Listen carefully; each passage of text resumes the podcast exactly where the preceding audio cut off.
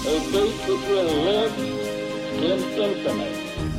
We hold these truths to be self-evident. that all men are created equal. War has at all times called for the fortitude of women. I regard myself as a soldier, though a soldier of peace.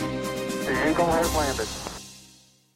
Welcome to the Today in History podcast, where you learn about an event that occurred today, December 10th, from history. Today's episode is titled, Canton Bulldogs Claim NFL's First Title. On December 10, 1922, the Canton Bulldogs defeat the Toledo Maroons, 19-0, and are declared the first NFL champion. Canton finishes the season 10-0-2, allowing 15 points and producing 9 shutouts. The league champion is determined by best regular season record. The Maroons never got within striking distance of Canton's goal, according to a newspaper account. The Bulldogs won unofficial championships in 1916, 1917, and 1919 in the Ohio League before joining the American Professional Football Association in 1920. That league was renamed the National Football League in 1922. Read more The birth of the National Football League future Hall of Famer William Pete Henry, a 5'11, 245 pound tackle and kicker, and player coach Guy Chamberlain were the team's stars.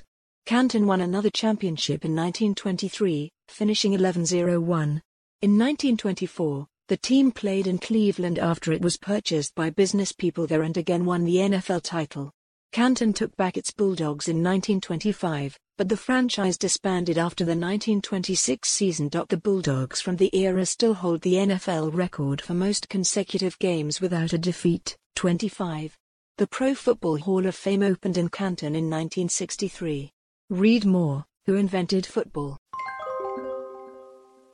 Today's historic event is provided by History.com.